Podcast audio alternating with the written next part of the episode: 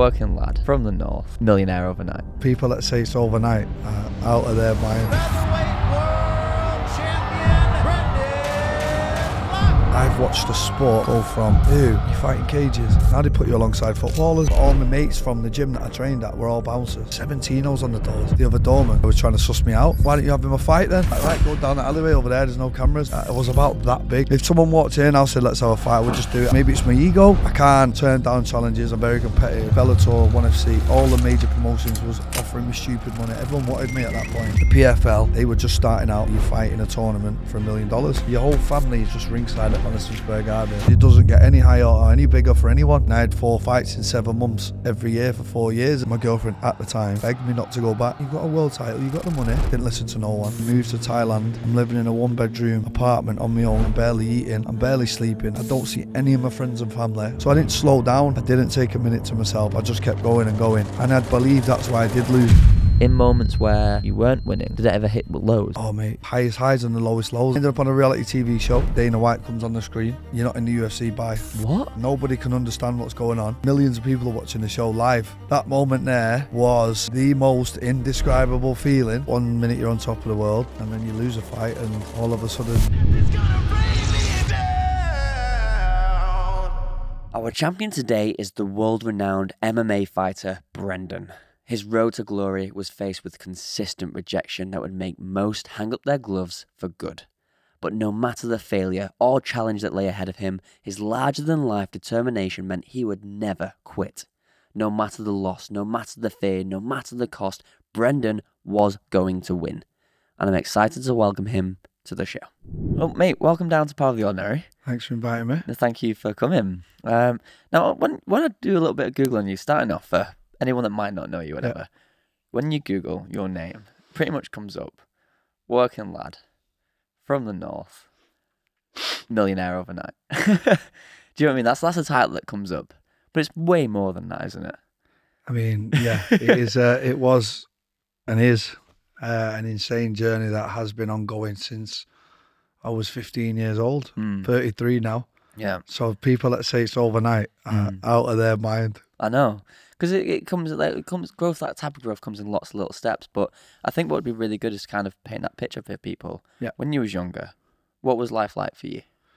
Well, you know what I always say to people, I was just a typical Manchester lad. I really was. Yeah. I was playing football. I was fucking about. I was wrestling kids in the in the playground as we all were. Yeah. I thought I was a WWE superstar at one point. Uh, so I was that. That's that was kind of me, and I just like think I had a very very normal upbringing. Like I'm trying to find something where you'd be like, that's why he's a fighter. Yeah, yeah. But actually, isn't any of that. It's Mm. just a guy who loved competition, Yeah, loved sport yeah, uh, was always athletic and always the most competitive little kid around. Like I just wanted to win absolutely everything. Losing was just like never an option Yeah. for me.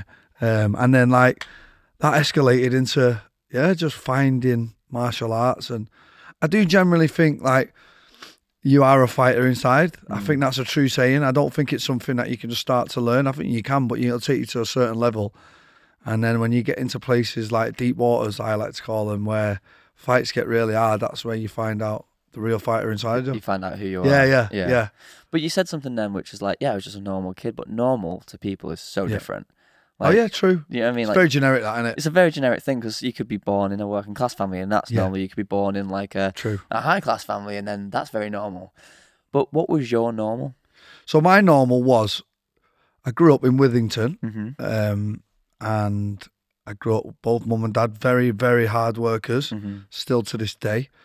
And I think that working mentality was instilled in me from a young age, and I was lucky enough to find my passion. Mm. I'm probably in the one percent of the one percent of people that can actually wake up every day and be absolutely buzzing to go to work. Yeah. There's not many people that can do that. So I think from young, I see Nemma was getting up at four, five in the morning, and I would see him at six at night, and I used to think, wow, and then they work really hard. So Yeah.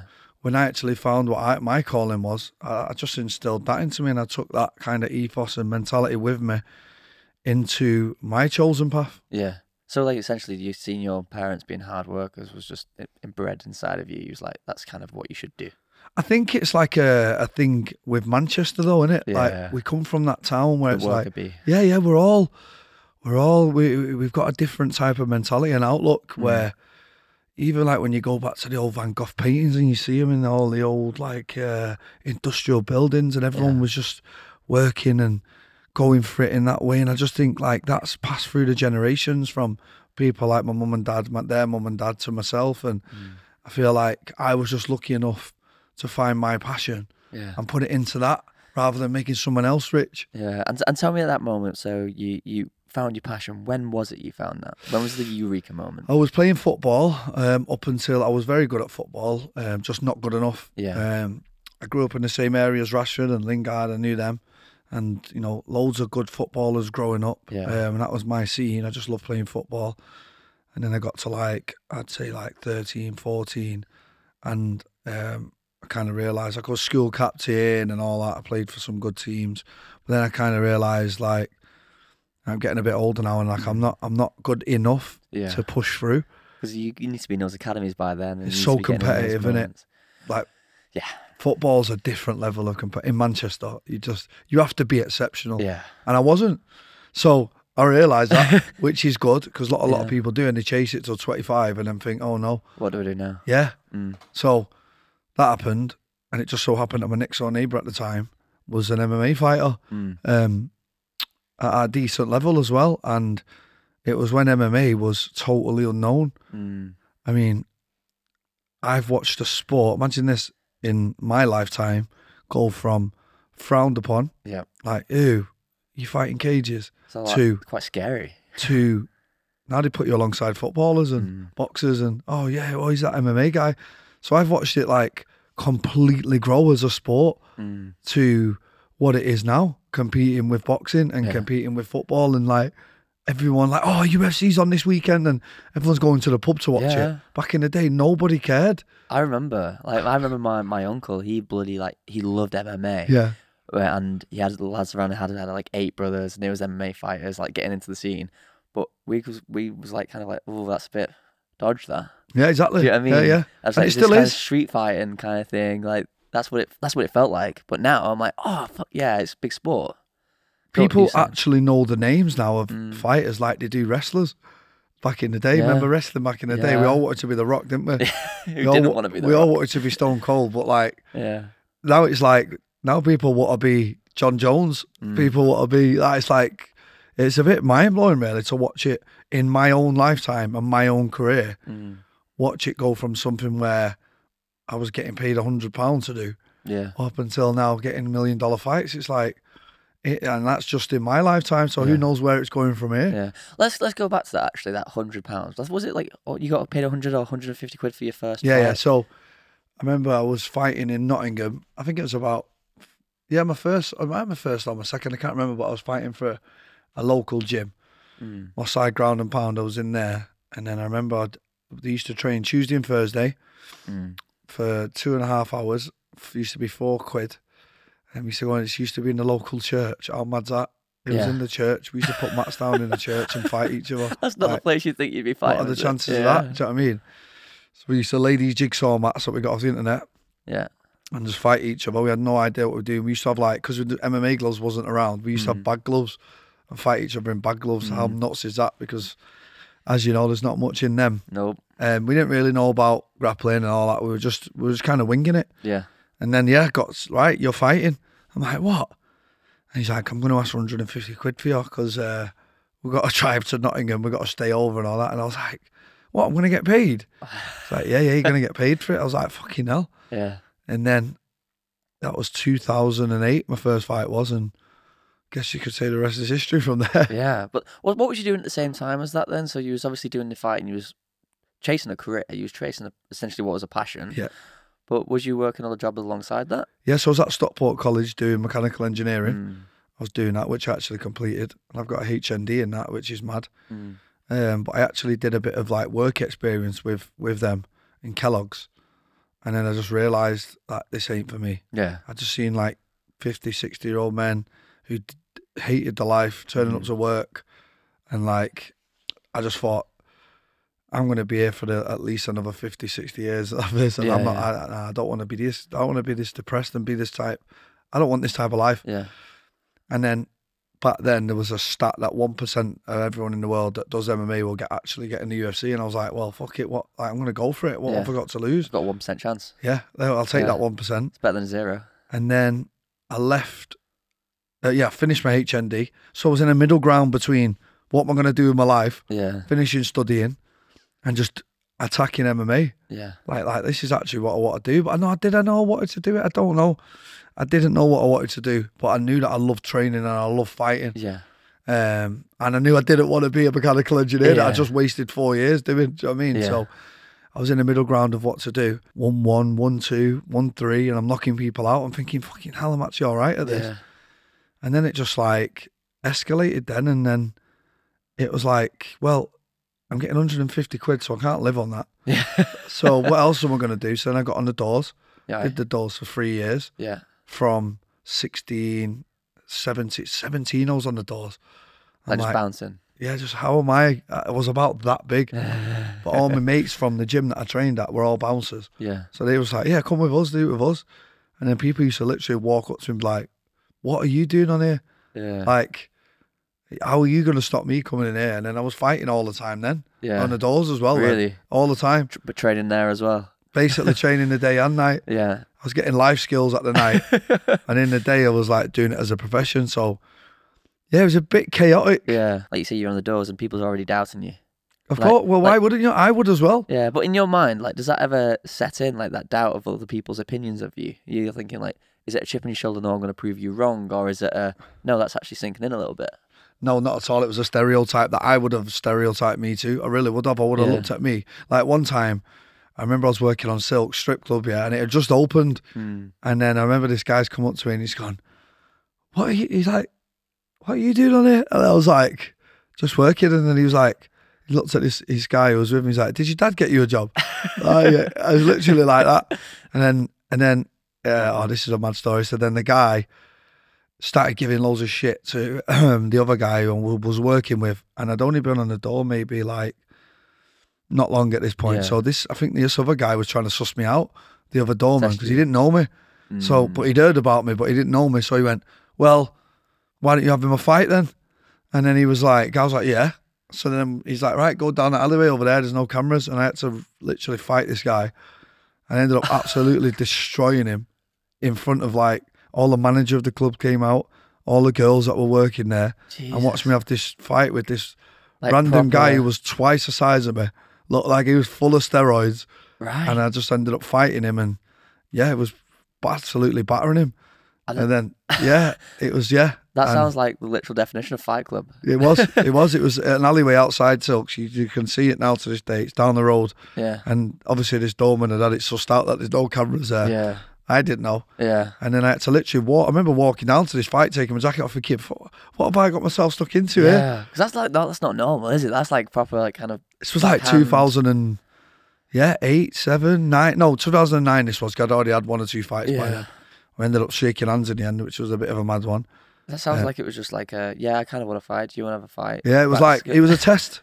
Right. That was like my test. Like, well, everyone's saying you're hard. Are you hard? Go and go and fight him. And I was like, all right. That's that's a bizarre. But I've always been like that though. Yeah. Like, if someone walked in, I'll say, let's have a fight. We'll just do it. I just, I've got a weird thing. Maybe it's my ego.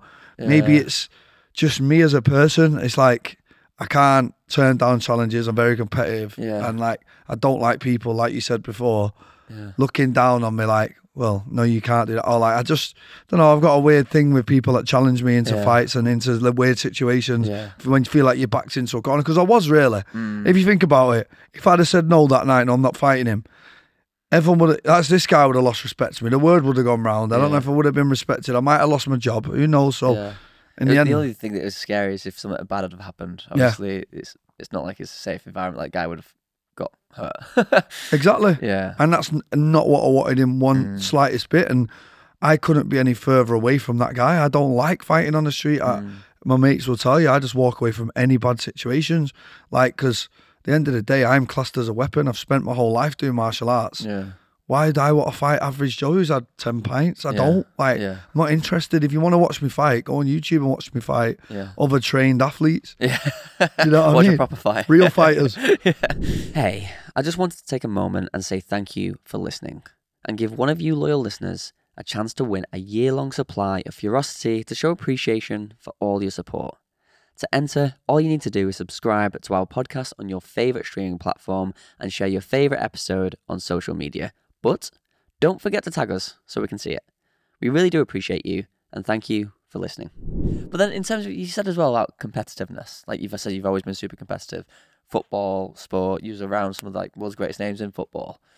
Has that ever got to you a point where like, if you're winning, you're on top of the world? Like you said, you 150 quid. I'm getting paid to fight, and then you knock someone out. You're like, oh, I'm all right at this. Second Yeah. fight, there's an audience watching. Blood's like, fuck. You're getting like in heightened feelings. In moments where uh, maybe you, you weren't winning or something would happen, like you said, you've you've just can't got to race to that challenge. Did it ever hit lows?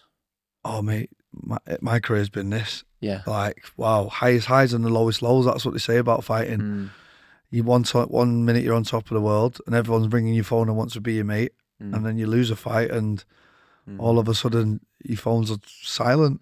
You know what I mean? And I, I seen that Mike Tyson quote from back in the day. I don't know if you've seen it. Go on. He said he had 50 missed calls when he were, when he won, but when he lost, his phone was on silent, and Yeah. nobody come in the dressing room. And when he when you win, the dressing room room's full. Yeah. But I knew that from a young age. I didn't get mad about that. Mm. People love winners Yeah. in any aspect of life. yeah. It doesn't just apply to sport. I know what I'm up against. Yeah. I'm not going to sit and moan about it. If I lose, I know that people are going to have a certain reaction. If I win, I know people are going to have a certain reaction. Yeah, I think the first low point of my whole career was I got um, a world title fight on BAMMA. Mm. Um, it was in Dublin, Ireland, and it was I was about I want to say nine and one or something at that time. I'd built myself up to fight this guy who's called the Fire Kid, Tom Duquesnoy, He's undefeated. He was the biggest phenom in Europe at the time. Mm. And everybody was like, I remember I got in a in a lift with my coach. I'll never forget this. I was in Ireland at the fight and I pressed the lift and this guy's in the lift with me and my coach and then it's going up. He's like, Yeah, like, so how come you've took this fight, mate? Like, Yeah. what? uh, You got no chance. And I was like, "You- What? You coach. Yeah, no, this random reporter who oh was right. just okay. In the lift with us. Yeah. I mean, my coach have looked at each other like, he's fucking joking. He's just come straight in. He's like, yeah, bang. no, like no, like just general. Press the button, turns around. Oh, Brendan, yeah, yeah. How come you've took this, mate? All the reporters were writing me off. Everyone was writing me off in this fight. Yeah. I went in there and absolutely wiped the floor with this kid, battered him every round, Yeah. and then they give him the decision. And there was a full scale riot. Mm. Glass bottles was getting thrown in, and that's why I'll always respect David A in this situation because he was the reporter on the night, the the commentator, and he turned around and went, "This is a travesty. What's just happened here? Like, I'm a fighter myself." And he said that live on TV. He wasn't supposed to say that. He was supposed to like play the role. So that was my first low. Uh, And how did that feel when you got home? horrific, Mm. absolutely. Like still to this day, it was an indescribable feeling because I sacrificed so much. I had to move to America. hmm I was in America for four months. I was training every single day, all day. I was starving to death for the fight because I had to make the weight, and I wasn't very up on nutrition, so I just didn't eat. hmm Like I didn't know what I was doing. Again, sport was in its infancy. There wasn't no education out there like there is now. Yeah. And uh, I put everything into it. I got told you're going straight to the UFC when you win this, and my whole dream was about to come true. And then imagine going there and doing it, and then just because someone behind the scenes wanted this superstar to keep winning, I was like, oh my god! But what it did do is it was on Channel Five live, Yeah. so the whole world seen how good I was, Mm. and they couldn't ignore what happened. Even him, like they, they lifted his arm up in the air and he pulled it down. The guy was like, even he was like, yeah, like done you, mate. Do you know what I mean? Um, so that was my first low point. It's a pretty big low point. No, it was massive. Yeah. It was absolutely huge. Felt like my world had ended. How can you describe that when you say, I think low points is when you get back in the bedroom and it's just you and your own voice and your own thoughts. What was racing through that mind? Well, after that fight, I was pissing blood. I had broken nose. I had loads of shit going on, and I was injured as well. And yeah, I just cried my eyes out. I got back to the change room, and just started crying. And my coach was like, all right?" I said, "No, I'm not all right." He wasn't all right either, though, because it's my coach that I've had from day one, Yeah. and he's not all right either because he's in it like I'm in it. Mm.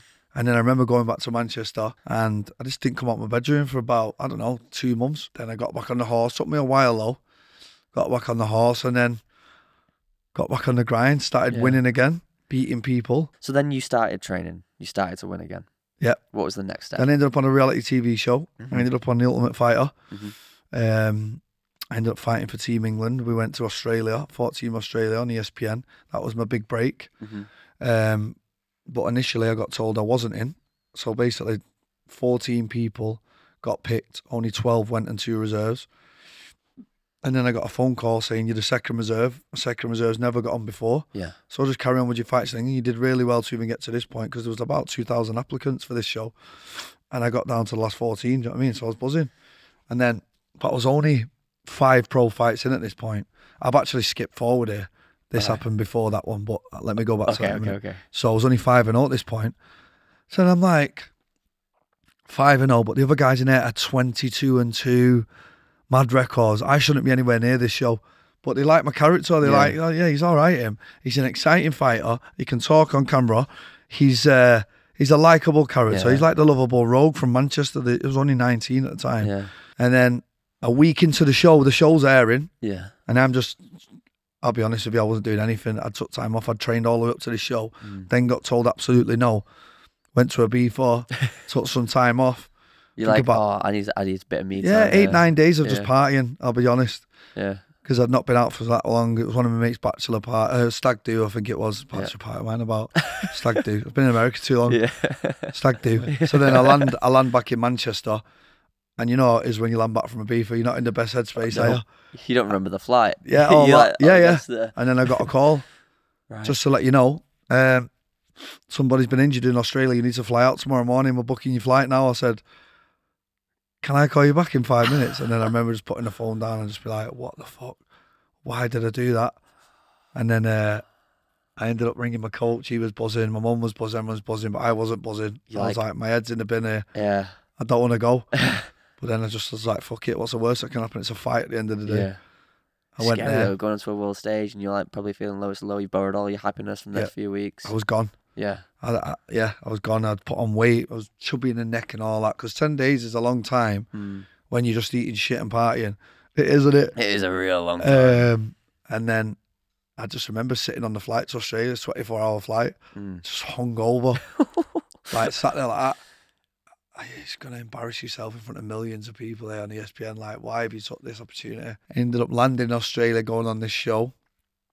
It was in a mad mansion in Sydney, next door to Nicole Kidman, where stupid millions, tennis courts, all that. The show was in the mansion. Yeah, What it's a reality show. No TVs, no phones, no magazines. You don't know what's going on in the outside Yeah. world. 24 guys just fighting each other. So I ended up in there.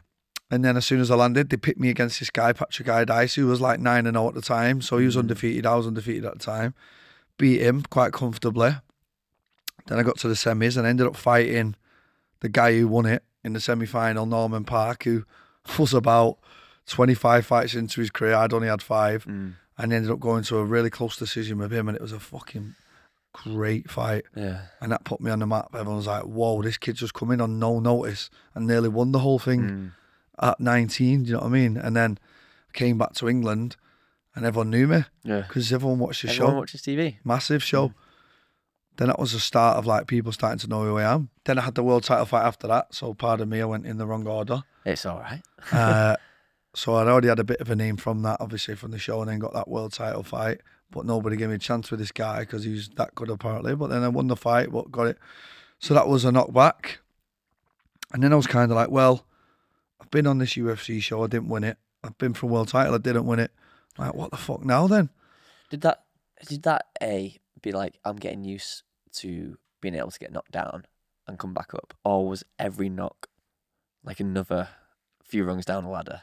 If that makes sense. Well, I'd say like, yeah, it was. It was Yeah. starting again every time. Every loss is a start again. yeah. It's a complete fresh start. And was it getting harder to deal with? No, it was getting harder, mate, and it was Yeah. it was getting really hard. Where I was like, I'm getting older. Mm. There's only so long this window's open. And how old are you now at that point? A- After the second loss, must have been 25. Twenty five. 25. What like quarter? You kind of a quarter way through life at that. So that was point. yeah, that was my second big loss that I Yeah. didn't lose. Imagine that. I didn't lose it though, Uh, and my whole world was waiting after that for the UFC and the Stardom and the McGregor thing and all that would have been going on. But imagine like you actually did it, but someone's just decided behind the scenes, nah, we're gonna give it the other guy. mm. that was hard because then I'm like, well, I actually have done it, but Mm. I haven't at the same time. Yeah. So what now? Back on the horse, winning fights. Yeah. Then I get to my third and final knockdown. Uh, I went on a reality TV show again called um, The Contender, Mm-hmm. where basically you are. Well, right, let me just rewind a little bit. Yep. Since the Duquesnoy fight, the, the French kid, I think I won something insane like nine in a row Mm. after that. And everyone was just like, why is this kid not in the UFC and an absolute suit? People could not believe it. And Dana had started this show called The Contender, Mm. where basically you go on, you fight in front of an audience of him and his peers and like the guys who own the UFC, and they just go yes or no Yeah. from the fight. Um, and that's on ESPN. That becoming really big that show because now MMA's getting big. This was only 2019, Mm-hmm. so now MMA's big and everyone's watching this show. But everybody on this show was five and 0, 6 and 0. At this point, I'm 19 and 2. Like, I shouldn't be anywhere near this show. I Mm. should just be in the UFC. But for some reason, I wasn't. Still to this day, there's a few conspiracy theories, but we'll go into that. Yeah. So now I'm like, got called for this show. I'm like, well, I'll take it, but I we shouldn't be on this show. But then they give me the best guy they could find in America. He was a champion in two weight divisions in in New York, and he was like the main guy in America. Yeah. And like, he shouldn't have been on it either. So it's like he ended up in the same situation as me. So now I go out and I fight this guy in Mhm. Vegas, wipe the floor with him, win every round, win the fight of the judges. Brendan won. Yep. Everyone's like, wow, who is this Brendan? He's just come and battered this guy. He's good. What's funny is uh, all these times everyone keeps going, "Who is Yeah. this Brendan?" Yeah, We've who been is there the this whole time. Brendan? No, this was re- a real, real. This was my biggest moment in my whole career. Mm. That night, well, uh, that was the biggest. The whole MMA world knows who I am now. Mm. All the big fighters are commentate, uh, com- um, sending me messages. All the big champions, all the MMA media, Ariel Helwani. I am known now. Mm. I am known, known. Like I'm like the biggest story in MMA that day by far that week. So anyway, I win the fight. I come out of the fight, and they and they like the producers like, yeah, yeah, you're in. All you have to do is just go and sit on set here, and the guy's gonna tell you you're in, and you you're off. That Sweet. feeling must be like Yeah, I've done it. six years. I've been trying to do this. Done it. Buzzing and Yeah. pissing blood again. so yeah, I sit in front of this set like this, loads of lights, loads of people, Mm. and then Dana comes on the screen. Yeah, the Brendan's good on that, but I'll tell you what you don't do. Don't ever come to my f- show and fight like that ever again. You're not in the UFC by. What? Yeah, yeah. Why? And then my whole, that's when, my- that's, that moment there was the most indescribable feeling that could, I could ever like, imagine he just pops up on a screen in front of you and says that. And then the whole back staff just look like, go like that. Ooh. Like Nobody can understand what's going on. My that- whole soul's left me at this point. Yeah, and and it's being caught on camera. Millions of people are watching the show Live. live. This is live, and I'm sat here waiting to be told I'm in, and then get told that, and I'm like, then it all just goes really silent, and I'm sat here. I've gone, my body's gone ice cold. Mm. I'm like, what? what? Nobody can understand what's going on. Now I just look. I say, can I leave then? And they're like, yeah, yeah, you can leave. So I get up and I start walking out the venue, and I'm like, now it's like, now I'm 20 and two. I'm 30 years old. I've been told no again. This is my third one. And you put your body through absolutely. now I'm done. everything. I'm in my head. I'm like, well, I can't get in the UFC. That's the only place to go. Yeah. That's the only place you can make money. Mm. This is the end of my career, and I won the fight again. And What- I'm like, how? yeah, do you, yeah. How do you get better? Like, what is like in your head? Like, what else can I do? yeah, I was done. That was me. Like, well, I can't do anything now. Like, I'm just, like, I must just be that guy Yeah. that just keeps getting door slammed and like you hear about it in football guys like who are just that good but they just never got the the the, the chances that others got Yeah. I'm so sorry to pause this podcast, but I wanted to take a moment to tell you about Furocity's most hard hitting energy drink, Champion. If you have a winning mindset, that tropical flavour helps you stay focused and alert in fighting your everyday challenges. It's available now at furocity.co.uk. Back to the show. You've done it. You've beat them. Why? Why am I not there? yeah You followed the ropes. You followed the rules. i did what i should have done I fought who I should have fought. I never missed weight. I never pulled out of a fight. Mm. Uh, I just did everything right. I trained harder than anyone, and I ticked all the boxes. And I just couldn't work out why the door kept slamming. Yeah. Now we're on our third knockback. I'm 30 years old, like I say, I'm 20 and two. Got an unbelievable record. I'm number one in Europe, and I've been for a long time. Mm. Nobody can work it out. And then it's just like, right, well, what now? Do you know what I mean? And I'm very lucky, very lucky that the PFL came along. Um, they were just starting out. They were only on their second season. Um, and basically, you fight in a tournament for a million dollars. Um, they came along and approached me. Well, every Bellator, ONE FC, all the major promotions was going like offering me stupid money. Everyone Yeah. wanted me at that point. And PFL literally gave me whatever I wanted. They said, "We'll give you this to sign on. We'll give you." Well, you can fight Madison Square Garden in one month. We've got this big show and you can fight on that. Then we've got a big show at Mandalay Bay in Vegas in December. You can fight on that. Bearing in mind, this is like July now. So I was like, I'm going to have two fights for the end of the year. You're going to give me this mad signing bonus. You're going to, they were promising me four fights the next year. And I like, they was promising me stupid stuff. But I didn't really know about this promotion. I thought, these are brand new. Yeah. Where, what's going on here? So I rolled the dice. You rolled the dice Let's go. They did give me the two fights. I had them both, won them both. Yeah. Give me the signing bonus. Everything cleared. I'm like, found a new home. Yeah. Then, right, I'm ready to go into this million dollar tournament now. COVID. COVID comes along. I'm like, right. They phoned me up about two months before my first tournament fight for the million. Mm. Yeah, um, just so you know, we're shutting down for COVID. We're not going to be back for a year and a half. So do what you're doing. I said, well, what am I going to do for a year and a? A year and a half? Yeah. Yeah, we're off. Done. Phone down. Yeah. I'm like, what am I going to do for a year and a half then? Yeah. No, no, for sure.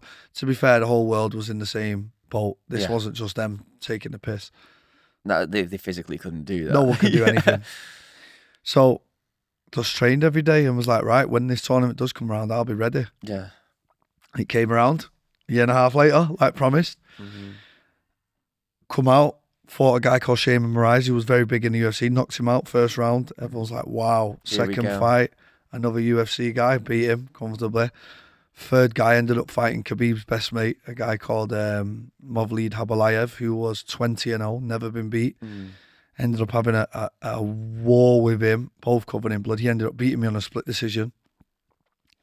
So that's me out of the tournament, done. Um, but it was a three tournament contract, so I could go again next year. Then I got offered a boxing match in Manchester, ended up boxing at the MEN Arena. Then I ended up taking a bit of time off for the next season. Then the season came around. First fight, won comfortably, Japanese guy, Ryoji. Second guy, I fought this Bosnian guy, beating comfortably. Third fight was their PFL debut in England. Fought the main guy, Chris Wade, who was the favourite to win it. It was a three to one underdog. Even I was Mm. scared in this fight. Six thousand people in London. Do you know what I mean? It was big pressure. Ended up wiping the floor with Chris Yeah. Wade, and then I went on to the final, where Madison Square Garden fighting an American guy in his back garden. I ended up fighting Bubba Jenkins for the world title and a million dollars, and then ended up knocking him out Mhm. and getting a million dollars in the world title on essentially my fourth attempt. Well, th- what I hear is what's what's the best thing about this, and there's like this whole podcast is called Power of the Ordinary. Yeah. Like the power comes in your most ordinary moments of when you got knocked down. You know, it's like that moment where you're at home and you feel beat. That home where you're live on TV and you're just a normal human being. You've got a dream, and they've taken it away from you. So many people in that moment would feel I'm beat, but you've not accepted it, and I feel like that's incredible. It kind of comes out in my fights as well. I've been in Mm. really hard fights where, again, I'm pissing blood, broken noses, broken. Even had one in Germany where my arm was broke and I Mm. carried on and ended up winning the fight with a broken arm. Mm. I ended up knocking the guy out with one arm hanging off. Did see that, and that's mental. You went back to your corner, right? And you just like, My arm's uh, broke. There was the guy I've was gonna, literally got a plate in there, snapped in half. I know. You ended it with a kick or something, right? Yeah, I kicked him, yeah, because he, he started to realise that the arm was broke and then started like headbutting my jab because he knew I couldn't throw the right hand. Yeah. And then he started getting complacent, thinking he's broke his arm, may have won. And then I just head kicked too. So you tell me right now, what is next for Brendan? I don't know, mate. I don't know. I'm in a really, uh, really strong position in my life. Mm. I'm really happy. Mm. I'm, I'm like, I don't know. I mean, I'm in a position where I've had two fights since the world title. I defended it the first one. I lost my second one. So I've recently just lost the belt. It made me realise a lot of things, and I was burning the candle at both ends, and I was, I've I, like it's really hard for me to explain about how I train for these fights and what I put in, because most humans wouldn't even be able to conceive what goes into a fight camp. Mm. Just to touch on it, you know, I moved to Thailand.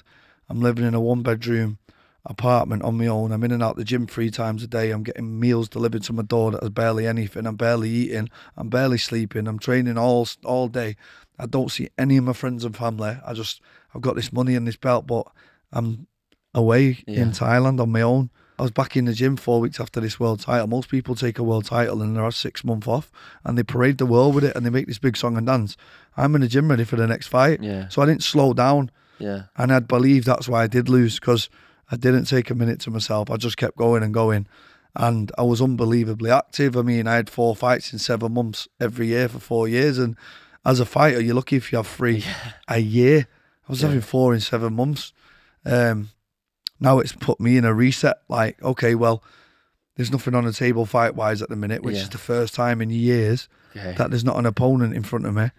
So now it's like, okay, well, let's try and do something normal. Like, yeah. Let's try and interior design my house, make it comfortable. let's uh, let's reconnect with old friends. You know what I said to myself when I got the time off and it did happen. I thought, right, well, there's no fight here. I've got friends like Scott and Chris, and there's loads of friends around me that Yeah. have been to every fight. Mm. New York, America, Vegas, you name it, they've been there.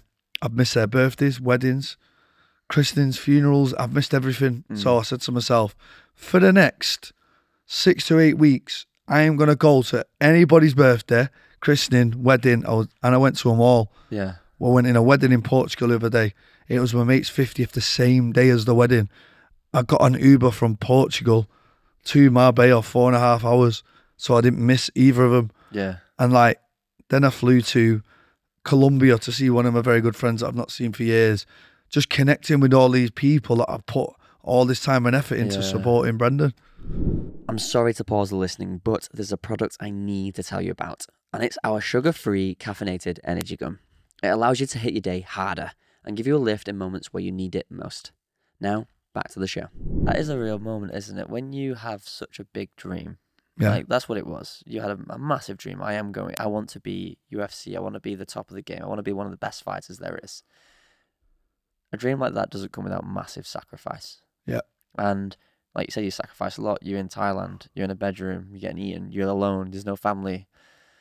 A, there's got to be moments where either you're just so obsessed about getting this dream and competitiveness where you block everything else out. But also at the same time, do you ever regret or do those feelings of I'm missing out on really important life moments start sinking in? Did- Well, once I won the belt, my mum, my girlfriend at the time, and my coach begged me not to go back. Like, what are you doing going back? You've got a world title, you've got the money, you've got everything you wanted out of the sport. What are you carrying going back to Thailand on your own for? No, no, no, I've got to do it. Didn't listen to no one. and did it and like won the first one, Yeah, knocked the guy out, first, second round it was. Then the second one, I got caught, but none of them, they all said, Well, we knew this was going to happen. You was Mm. moving 100 miles an hour. You didn't stop for one second. You went back to that one bedroom with fucking on your own. And we all wanted to be around you and support you after you win and you belt and everything you'd Yeah. achieved. But I was just wasn't stopped. That's what I'm to looking at you now, saying that I'm not, Not willing to just sit about, mate, yeah, and like be that guy that won a belt and fell off and no one heard of him again. yeah. I feel like people think that you've done it now and just chill, but I don't want to chill.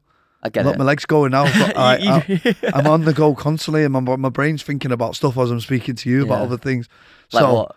no, just like what I'm what I'm gonna do and where I'm gonna go, and I have a mad thing about. I have a travel bug for a start. Yeah, I'm constantly on the move, constantly traveling the world and doing other things. And I think for a fighter, someone that's done this since 15, imagine trying to be a normal member of society now.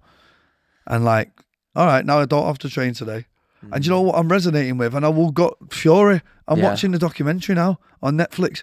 Do you know how much I have in common with that man? go on. Like, honest to God, I'm watching it, right? He doesn't know what he's doing. He's from day to day. Yeah, He's fiddled with retirement in this Yeah. thing. Yeah, I'm just going to stay at home and have some kids' time. We don't know. We just know that we need to keep going. And I just resonate with him and how his mindset is as a world champion myself. Mm. We don't want to sit still. We don't want to just sit on this world title. We Yeah. want to keep moving You want to forward. keep moving forward. I get it. It's like it's that moment. It's like I'd rather get hit by heavyweight champions Yeah. again and again than than move some. sit here and bricks, be a normal and look, just sit in uh, put the fireplace on and watch telly. It's not us. Yeah, you're very content, I think, with the journey. Yeah. and I think that's the best thing is like because you're content with the journey, not the goal, and I think that brings that brings True. success and that brings happiness within what it is you're doing. But at some point, when you have to stop, Yep. how how do you reckon you're going to be able to cope with that? Because at some point you've got to, right? Of course, yeah, and that's what I'm dealing with in my head now that it is coming to the end and it is a short shelf life Yeah. fighting. Now I have to feel I don't have kids. That's the difference. I actually don't have kids, so that is another goal of mine, obviously as a man.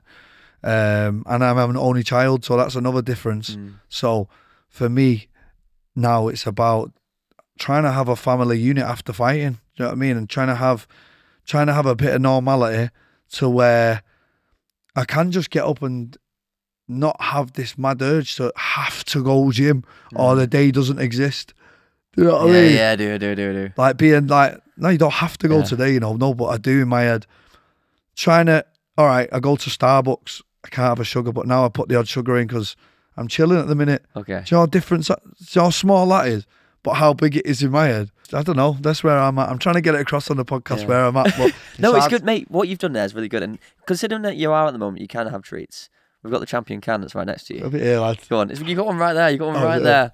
Uh, Have you had the taste of this yet? I have. I, I went have- to the thing, did I? Yeah, oh yeah, you did. The opening thing. Yeah, well, I was going to say do a little taste test, but what do you think it tastes like? I've already had it, mate. Yeah, but- I- yeah. Go on the video when I first had this. It's hilarious. Yeah, because for me, I, I bloody love Lilt. And obviously, Lilt's discontinued. Yeah. It just reminds me of Lilt consistently. Gorgeous. Gorgeous. It's It It is gorgeous. It is. And I'm not just saying it because I'm on camera. It's a really Yeah. nice drink. Right at the beginning, you said this conspiracy theories. You said we'll get into that. Do you want to jump into that? No, them? what? Yeah, what it is basically is people are just really uh, mind blown by why Dana White never. Why was you never the chosen Mm. one? What was going on? People have all types of things going through, which I don't really want to go into because they're just like I don't want to start mad rumors. And, That's fair enough. yeah, yeah, because some Yeah. of it's like mad. Where Yeah. I'm like, all right, mate. Um, But as far as my knowledge is aware, I've only ever met Dana White twice in my life. The first time I was on his show, yeah. and the second time I went to corner Darren Till, Mm. which was a nice feeling because Yeah. I come back as a champion, and I come back as that guy that got turned away on the show Yeah.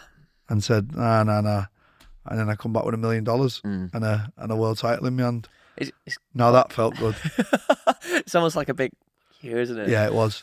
Mm. It was. I think that was my biggest motivation. yeah. I think it was my biggest motivation was getting told you're not good enough. Mm. Nah, you can't come here. And I'm not joking now, right? There was nowhere to go after that. There Yeah. was nowhere. I found somewhere. This PFL wasn't even a thing, Yeah. and it grew with me. My profile and them, we grew together. Yeah. And this million dollars and world title come out of nowhere because Yeah. it wasn't even a thing. And like, there was nowhere to go. Where was I going to go? Bellator, Bellator. Like, I there was. So it just kind of like the the universe was with me and like, listen, lad, just promise. They, they were like, they, they, they talked to me a few times, I reckon, and said, just keep training hard and something will happen. Yeah. I don't know what it is, but something will come out of nowhere, and it literally did. Yeah. And if that's a key that anybody wants to take from this podcast today, is keep working hard. Find something you absolutely love, and I'm not talking about. love, I'm talking about obsessed. I'm talking about. I used to. How many people on planet Earth now go to bed on a Sunday night and they're absolutely sat there thinking, I cannot wait for tomorrow.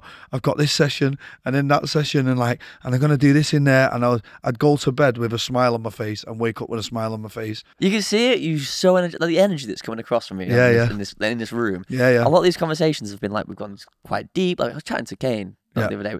That's a complete different story. But yourself, you're here and you're so gassed and you're Yeah, ready. And um, I think it's that drink. yeah, maybe it Bloody is. sip of that, mate. I want to start fucking doing a marathon. The um, out of everything though, as before we come to a close, is you've had, like you say, massive peaks and troughs. You've Yeah. had massive ups and and big ups on the Yeah. world's biggest stage. I, I did see like when you went to Madison Square Gardens or something, you've got given them like a note.